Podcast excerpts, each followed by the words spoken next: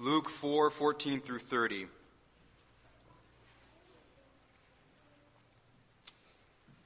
I'm going to I'm to read the passage and then we'll pray. Luke 4 14 through 30. And Jesus returned in the power of the, of the Spirit to Galilee, and a report about him went out through all the surrounding country, and he taught in their synagogues, being glorified by all. And he came to Nazareth, where he had been brought up. And as was his custom, he went to the synagogue on the Sabbath day, and he stood up to read. And the scroll of the prophet Isaiah was given to him. He unrolled the scroll and found the place where it was written, The Spirit of the Lord is upon me, because he has anointed me to proclaim good news to the poor. He has sent me to proclaim liberty to the captives and recovering of sight to the blind, to set at liberty those who are oppressed, to proclaim the year of the Lord's favor. And he rolled up the scroll and gave it back to the attendant and sat down. And the eyes of all in the, in the synagogue were fixed on him. And he began to say to them, Today this scripture has been fulfilled in your hearing. And all spoke well of him and marveled at the gracious words that were coming from his mouth. And they said, Is not this Joseph's son? And he said to them, Doubtless you will quote to me this proverb, Physician, heal yourself. What we have heard you did at Capernaum, do in your hometown as well. And he said, Truly I say to you, no prophet is acceptable in his hometown.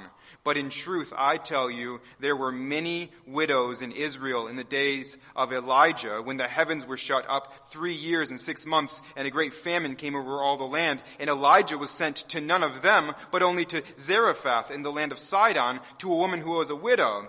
And there were many lepers in Israel in the days of the prophet Elisha, and none of them was cleansed, but only Naaman the Syrian. When they heard these things, all in the synagogue were filled with wrath, and they rose up and drove him out of the town, and brought him to the brow of the hill uh, on which their town was built, so that they could throw him down the cliff. But passing through their midst, he went away. Let's pray together. God, we thank you for this story, these verses, this, this passage of Scripture. And we pray that you would teach us this morning um, through your Spirit. And we'll thank you for it in Christ's name. Amen. I, uh, I've mentioned this before. It's not really a secret if you know me. I, I have a lot of uh, respect. I'm, I'm easily impressed uh, by people who can, who can build things and fix things. Um, if something's at, something at my house isn't working quite right, I, I, can call one of you guys to help, and you come over and then you fix it. And I'm amazed every time. I, I have no talent for that kind of stuff. Um, I, but, so I'm always, always impressed when something is just not working and I have no idea what to do. It doesn't have batteries to change, so I, I, I tried unplugging it and plugging it back in, and that's, I mean, that's all I, those, those are the two tricks that I know, and uh, it's over. So I call someone, and they kind of mess around with it, and then it's running again. I was like, oh, cool, thank you. Now, as, as impressive as that is, imagine um, like someone like Pete Kleiber, who, um, who he can fix a lot of stuff. And you call Pete Kleiber over to your house, and, and he fixes your whatever, you know, your sump pump or your radiator or your radiator pump or whatever. I don't know, just whatever, whatever you've got. It's not working. I don't know what it's called, but he fixes it. Um, and then you're just talking, and he says, and you, how, how's, how's things going? He goes, well, good. He goes, I'm, I'm the Messiah. You know, next time you, something breaks, you just call someone else, right? You're just like, I can't, I can't do this. Nope. Nah, I can't do, I can't do this. Can't have, I'm, nope. He's got, no, no. Um, that's what happened here in Nazareth. That's what happened. Jesus is the guy who fixes stuff. He's the carpenter. He's the carpenter. He didn't, he, I mean, he, his, he went to trade school, right? He went to trade school, like the bench that they have. Jesus built that bench. Jesus is the guy who grew up in their town. He's a good carpenter. But, I mean, what? What? What is going on here? See, see, you see in verse 14 and 15, um, you see Jesus returning in the power of the Spirit of God. Jesus is going around the countryside, right? He's going around the countryside and he's, and he's kind of building up a reputation for the way that he preaches and teaches. And also he's, he's doing some miracles out there. And, and now in today's story, he's going to come back to his hometown. He's going to come back to his hometown. He's going to preach. Um, and, and they're not going to love it. They're not going to love it. Our, our sermon this morning is going to be um, first, we're going to do the two parts to the story. All right, there's two parts to the story. We have to look at those, and then when we're done looking at the two parts to the story, we're gonna we're gonna see two things that we have to learn from this story. So we're gonna do two parts to the story, and then we're gonna do two things that we have to learn from this story. Let's let's look at the first part of the story. The local carpenter gives a surprising sermon. The local carpenter gives a surprising sermon. Starting in verse 14, Jesus returned in the power of the Spirit of Galilee. This is right after he's, um, he's baptized and then he's sent by the Spirit into the wilderness to be tempted by Satan. And so he's out there for 40 days, more than a month, with no food, being tempted by Satan. And then after he's done with that, he goes uh, immediately and begins to go around Galilee and, and he is preaching and his teaching. The, a report about him, verse 14, and a report about him went out throughout all the surrounding country. People are talking. And he taught in their synagogues, being glorified by all. People loved his teaching. They were very impressed. He was building up a reputation for an amazing teacher. And during this time period, um, he's done, he's doing quite a few miracles. There's a, there is a buzz about him. And, and, and now in Nazareth, where he grew up, where they knew him, right? They, they knew him as the carpenter. They knew him as the guy who came over and fixed their wagon or their door or whatever. Uh, he's a good guy. He went to, he went to synagogue with them. They're having a hard time. They're having a hard time believing these reports that they're hearing. He arrives in town verse 16. And we're going to see that he has a, they have a hard time by the way they respond to him in a few verses. He arrives in town, verse 16, and he came to Nazareth, where he had been brought up, and as was his custom, he went into the synagogue on the Sabbath day, and he stood up to read. So the people on the Sabbath would gather at the synagogue, and one of the things that would happen is a passage of scripture, even in, either in the law or the prophets, would be read, and then someone would teach about what the passage meant. And, and so Jesus was, probably because of his reputation around the countryside, um, he was allowed or he was asked to, to stand up and teach, or to stand up and read the passage and then sit down and teach, actually. So, verse 17, the scroll of the prophet Isaiah was given to him. He unrolled the scroll and found the place where it was written so, so some scholars think that he sought this place out in the scroll, and some people think that this was just that day's reading. Um, I, I don't know either way; it's hard to tell. But this is the this is the passage that he read. It's a good one.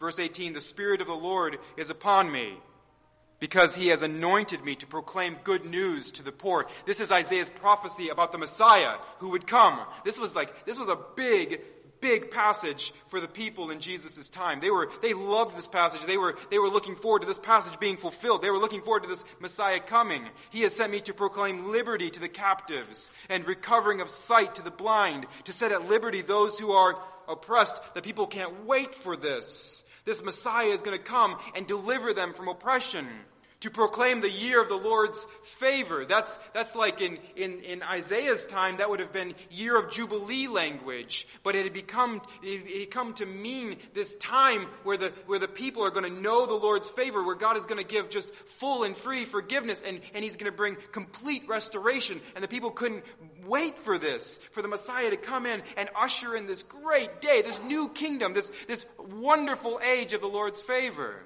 It's a wonderful passage. Jesus read. And he rolled up the scroll, verse 20, and gave it back to the attendant and sat down. And the eyes of all the synagogue were fixed on him. It's a really good, really good verses you just read. What are you going to say about them? Everybody's eyes are fixed on him. What is he going to say? What kind of sermon is he going to bring. Verse 21 And he began to say to them, Today this scripture has been fulfilled in your hearing. That's a really short sermon. That's a really short sermon. Sometimes when I go to preach, I say, What would Jesus do? And I do the opposite. He would preach it short. I don't do that. I, I, think, I don't think this is his whole sermon. I think this was, I think this was um, the main point of his sermon, by the way. I think he had like four or five points. I think, I, I mean, he had some illustrations, he had some application. He wrapped it up, they had a song, and they went home. I think, I think he was, yeah. Today, this scripture has been fulfilled in your hearing. This is, a, this is an ultimate mic drop moment. Because then what do you say to this? Because here's what the local carpenter is saying. He, I mean, a few years ago, they called him over because the, their door was off the hinges or whatever. If they had hinges back then, I don't know. And he fixed it. His, his hands are still rough. That's who he is. He's Joseph's son. He's like, he's like the car, like, he's the local, he's the local HVAC guy. Right? I mean, he rolls up in an HVAC van. He takes that hat off. He comes in, reads a scroll, says, I'm a Messiah. That's what Jesus is saying. I am the Messiah. This, this passage, this wonderful, beautiful passage about the Christ who is to come, the Messiah who is to come, the servant that Isaiah told us about, the one to come, he, the one who's going to bring in um, complete restoration. He's going to give he's going to he's going to make all things new. He's going to overthrow the oppressors. He's going to he's going to open up the eyes to the blind. He's going to preach good news to the poor. They, that's me. It's me what Jesus is saying. I'm here.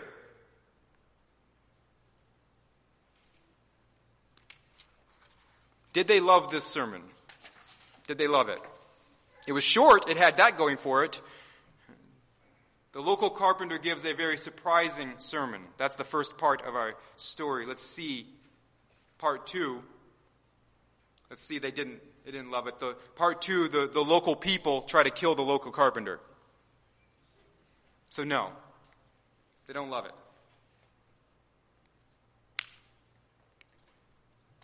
I've had some, I've had some rough sermons in my time. Uh, no one's ever said, That was so bad, I'm going to kill you.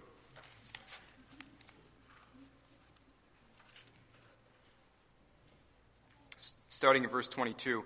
And, the, and all spoke well of him. So at, at, first, again, the thing that everybody loves, they love.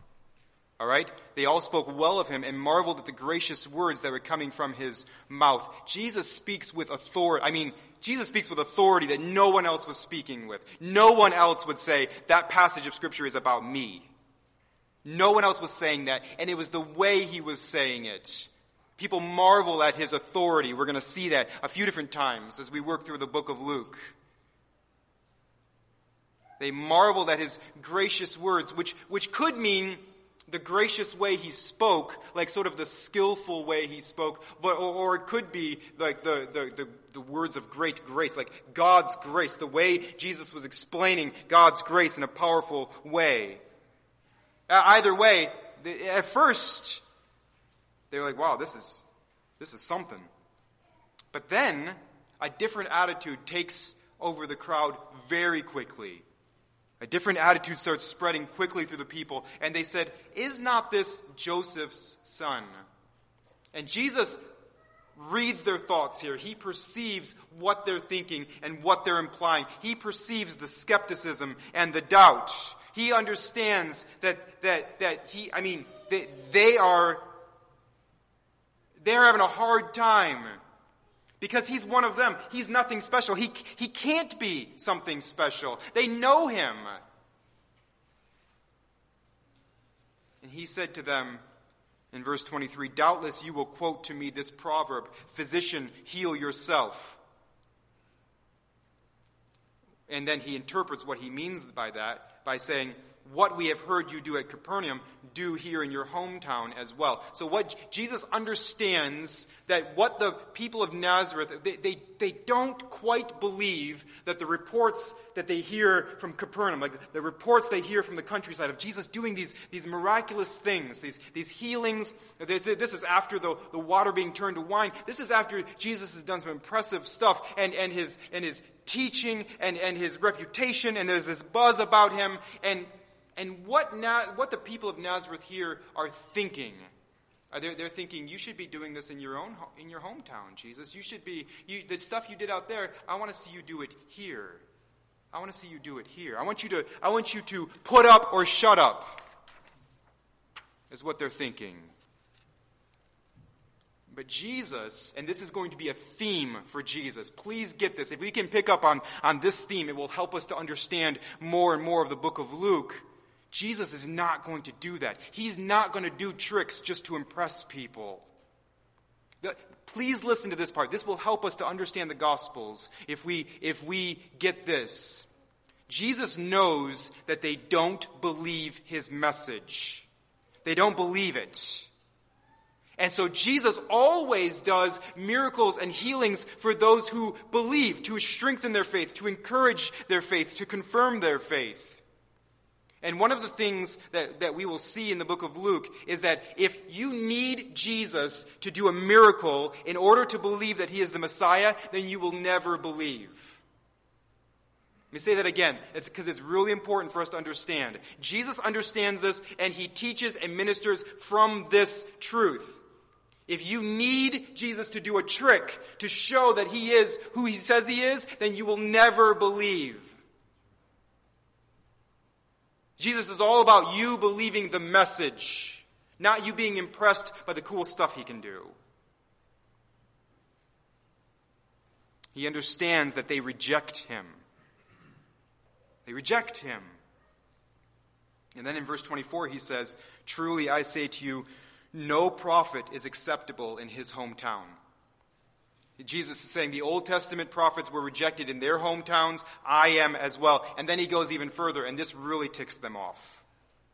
Verse 25, but in truth, I tell you, there were many widows in Israel in the days of Elijah, when the heavens were shut up three years and six months, and a great famine came over all the land, and Elijah was sent to none of them. He wasn't sent to any of the Israelites. Elijah, God didn't send Elijah to any of the Israelites. He passed over the Israelites, because it was, uh, uh, it was, they were filled with unbelief. So he, so he didn't go and minister to those widows. He was sent to none of them, but only to Zarephath in the land of Sidon, to a Gentile Gentile to a woman who was a widow. And then verse 27, Jesus says, And there were many lepers in Israel in the time of the prophet Elisha, and none of them was cleansed. Elisha didn't help any of the Israelite lepers, but he went to Naaman the Syrian. He went to the outsider. Eli, Elijah was sent to the outsider. Elisha was sent to the outsider. What is Jesus saying to his hometown? He's saying, if you reject me, if you reject me, I'll go to the Gentiles. If my people reject the message, we will take the message to the Gentiles. Luke is the one, of course, who not only wrote the book of Luke, but he wrote the book of Acts. And in the book of Acts, this is one of the main themes is the good news of Jesus bypassing the, the unbelieving Israelites, the, the Israelites who want nothing to do with it. By and large, they don't want anything to do with it, and, and, and so the message is taken to the Gentiles. And what Jesus is saying here is the, the Word of God was rejected by the Israelites in the Old Testament, when, when that happened, the prophets took their message to the Gentiles, and that's going to happen again. He's saying to the people of Nazareth, you are making the same foolish choice that your ancestors did generations ago. Oh, only now you are not just rejecting a prophet, you're rejecting the Messiah. And guess what? They don't love hearing that. Verse 28 When they heard these things, all the synagogue was filled, or all, all in the synagogue were filled with wrath, and they rose up and drove him out of the town and brought him to the brow of the hill on which their town was built so that they could throw him down the cliff. But passing through their midst, he went away. So the, the local carpenter gives a surprising sermon, and the local people try to kill the local carpenter. That's the two parts to the sermon, two parts of the story. Now let's think about two things that we must learn from this. There's a, I, this is two of the things, all right? So, um, I, we could do a lot more. We're just going to do these two things. Let's think about these two things um, this morning. Number one, first thing we have to learn from this story is Jesus came for the poor. Number one, Jesus came for the poor. Verse 18 and 19 again, Jesus describes his ministry. The Spirit of the Lord is upon me, which is a huge theme in the book of Acts. The, the power of the Spirit in the life of Christ. The dependence upon the Spirit in the life of Christ. It's a huge theme. The Spirit of the Lord is upon me because he has anointed me to proclaim good news to the poor. He has sent me to proclaim liberty to the captives, recovering of sight to the blind, to set at liberty those who are oppressed, to proclaim the, the year of the Lord's favor. Jesus came to preach good news to the poor. He came for the poor. Now it's vital for us to understand what Jesus means by this. When the, when the Word of God, the, the, the, the use of this in the Old Testament and in the New Testament, when it, when it uses this word that we translate poor, it can mean financially poor. It often does mean financially poor, but the word, and, and, this is so vital for us, no matter what kind of paycheck you take home every week, this is important for you to understand. The word is much bigger than that. This refers to people who are, who are broken, who are humbled, who are desperate. In Luke 6, Jesus is going to say, it's the poor who receive the kingdom of God. It's because they have, they, they understand how desperately they need the mercy and grace of God. This is not primarily about uh, your financial well-being or lack thereof. This is primarily about do you understand how desperate and needy you are? Oftentimes, they are, they are financially poor as well.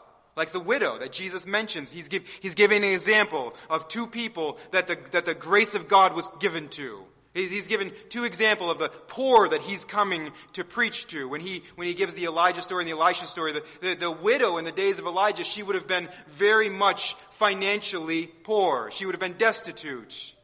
But then he gives the story of, of Naaman, not poor at all, incredibly rich. The thing that both of them had in common is they were desperate for the mercy of God. This is who Jesus came for. And we're going to see over and over and over in the book of Luke. Sometimes it's going to be someone very poor, like a leper, and sometimes it's going to be someone like, like a, a tax collector. This Is, these are the people who receive him. These are the people who trust him. These are the people who believe on him. The, the poor, the desperate, the needy.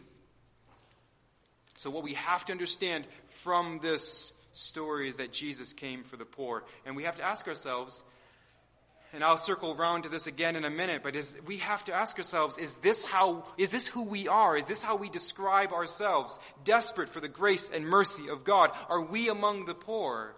And then we also have to ask ourselves, are we taking the good news of Jesus to the poor? To the outsiders, to the, to the, to the widows in Sidon and to the, to the Naamans? Are we looking for ways to take the good news of Jesus Christ to, to outsiders, to, to people who are incredibly different than we are?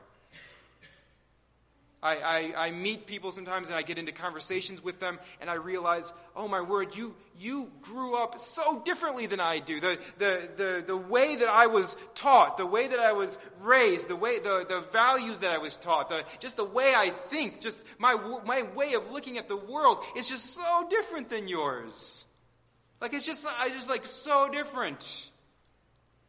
And what we can do if we're not careful is we can spend more time trying to prove how our way of being raised was better than theirs. Our upbringing was better. Our way of seeing the world is better. Our, our we have our act together, act together better than they do. Yeah, we, we, we're superior to, to people who are very different from us. It's, let's, let's spend less time with that. Let's spend more time trying to figure out ways to tell them about Jesus.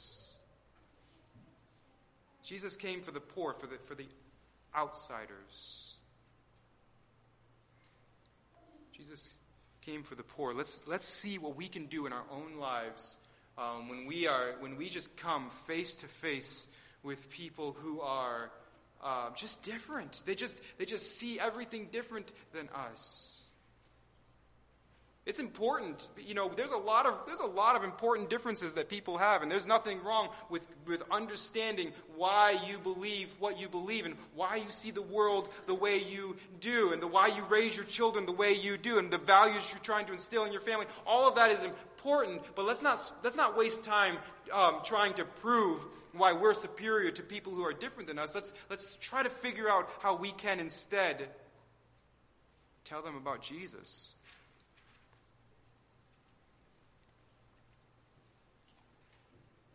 And if you're thinking right now, man, I don't really like that. I don't love that point, Steve. Then you're not going to love the book of Luke. I feel like I'm going to be saying that a lot. Um, and, and, a lot of it is because um, I need to hear it.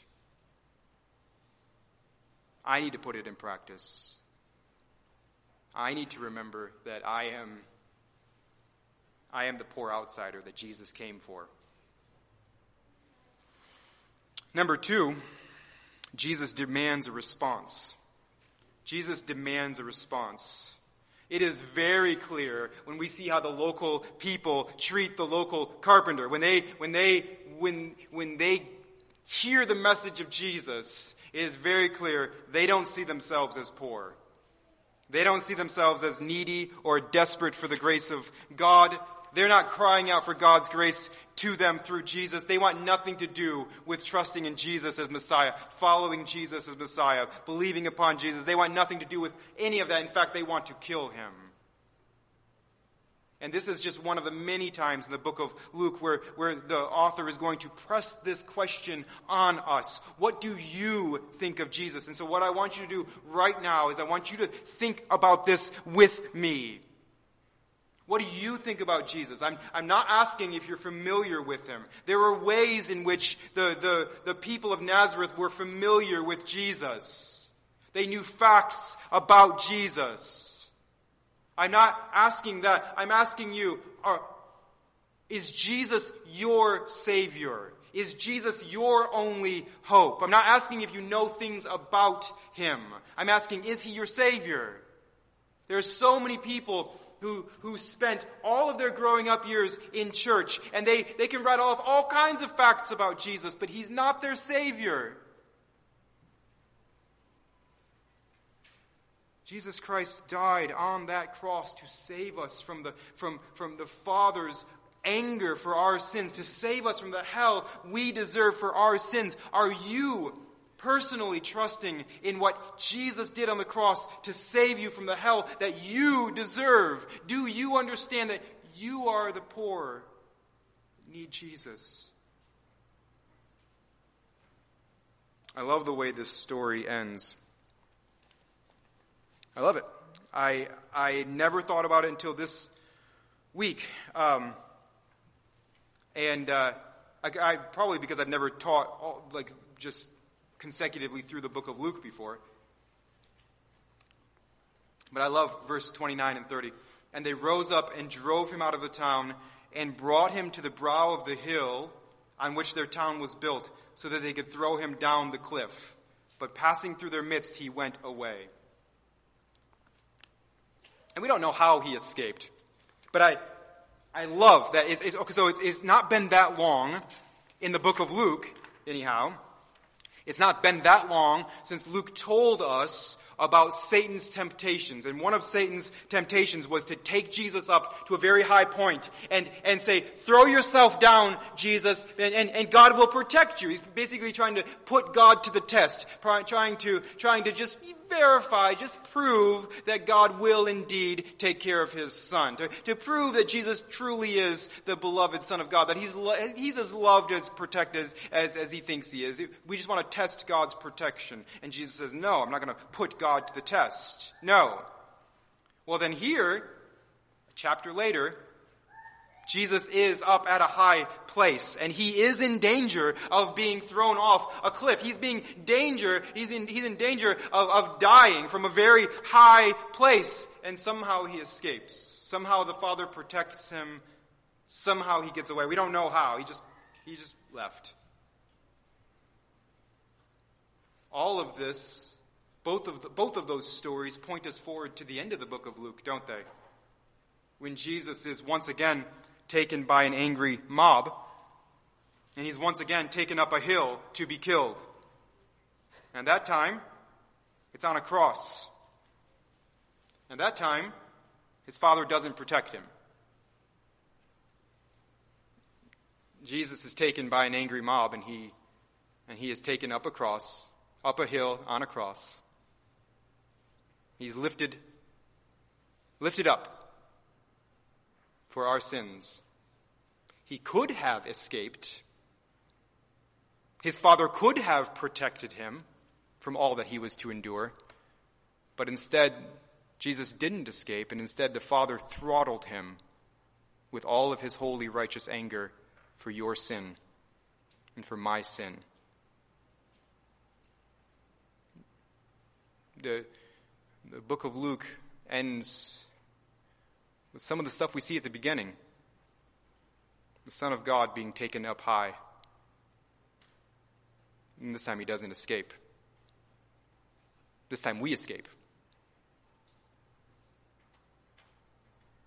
The Father refuses to protect Jesus so that he can protect us from the hell we deserve. Jesus, Jesus came to die for the poor, for the needy, for the desperate.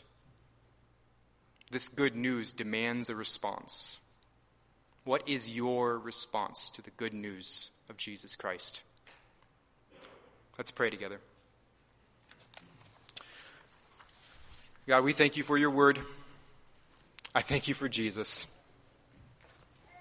I thank you so much for Jesus. I thank you that now I am protected. I am safe. I escape the, the hell that I deserve.